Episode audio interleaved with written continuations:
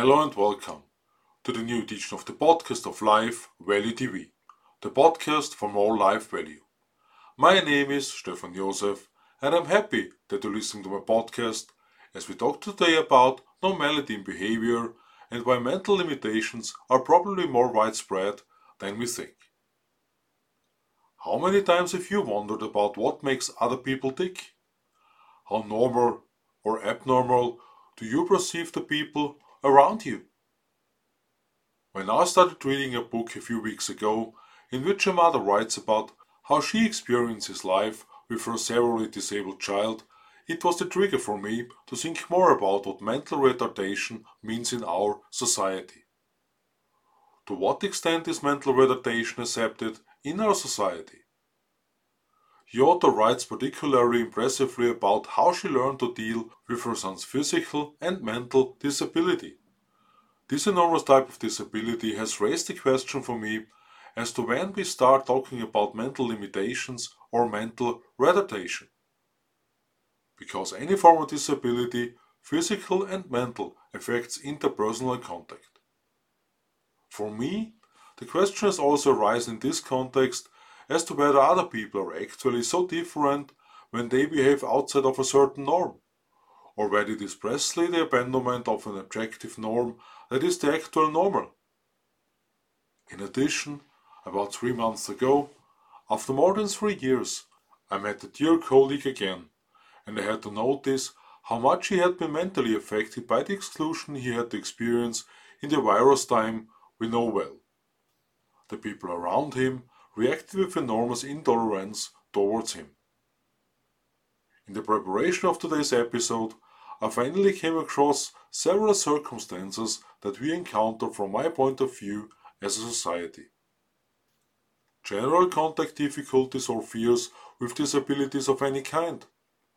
Unperceived, especially mental disabilities, which is why many people are excluded as abnormal exclusion of people who think differently with the consequence of mental retardation. As a disclaimer, I have to add at this point that I'm by no means a trained psychologist, psychotherapist, psychiatrist, or other specialist doctor, but I speak from my point of view of my experiences and observations. As far as I'm concerned, I've always had difficulties dealing with mental retardation because I never really knew how to approach a person affected by it. In my perception, these were always people with whom I could not have a normal conversation. When we observe how children grow up, and this was already the case in my childhood, it is not customary to get a course in dealing with disabled people.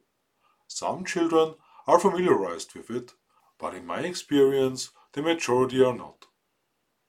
At the same time, I think we are confronted in society with an even large group of people whose intellectual disabilities remain undetected throughout their lives. One reason for this may be that recognized clinical pictures, such as psychosis, neurosis, etc., are not sufficiently pronounced to take them into account. Now, I can just as well imagine that many people do not seek professional treatment because there is a fear of being looked at even more suspiciously if they dare to take the step. At the same time, there is always the question of how well one finds one way in society in general with certain behaviors.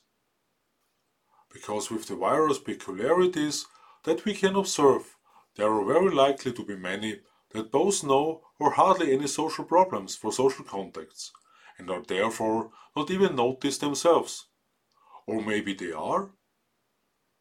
My impression is that the number of people who would need professional help to live more freely has increased, especially in the past three years. To me, many more people seem more anxious and skeptical in contact with others than before. This leads me personally to the assumption that the tolerance limit for other behavior and thinking has fallen massively, which has made it worse to find one's way in private and professional relationships.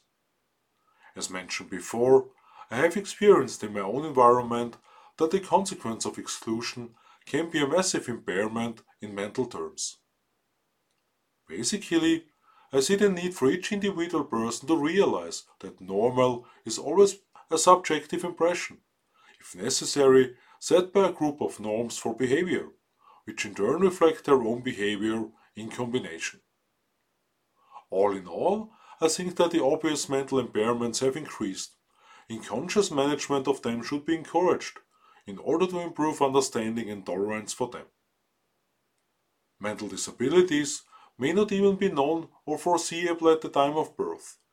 All the more reason for me to see the responsibility of parents in a harsher time by enabling their children to express themselves and at the same time taking into account what I consider to be an essential circumstance.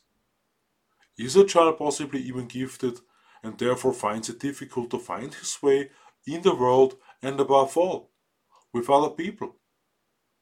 Clearly, a distinction must always be made as to whether a person is fundamentally in need of care because there's a mental disability, possibly with a general communication difficulty, or whether there's a perhaps massive problem with finding one's way in society that requires support.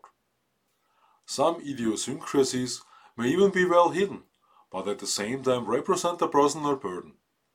And that's exactly when professional help should be sought, without hesitation because one's own happiness will always unfold better. For example, there is no fear of contact with other people. I'm looking forward to your subscription to my podcast and I invite you to watch my YouTube channel Life Value TV. I wish you an understanding and tolerant time. All love, Stefan Josef.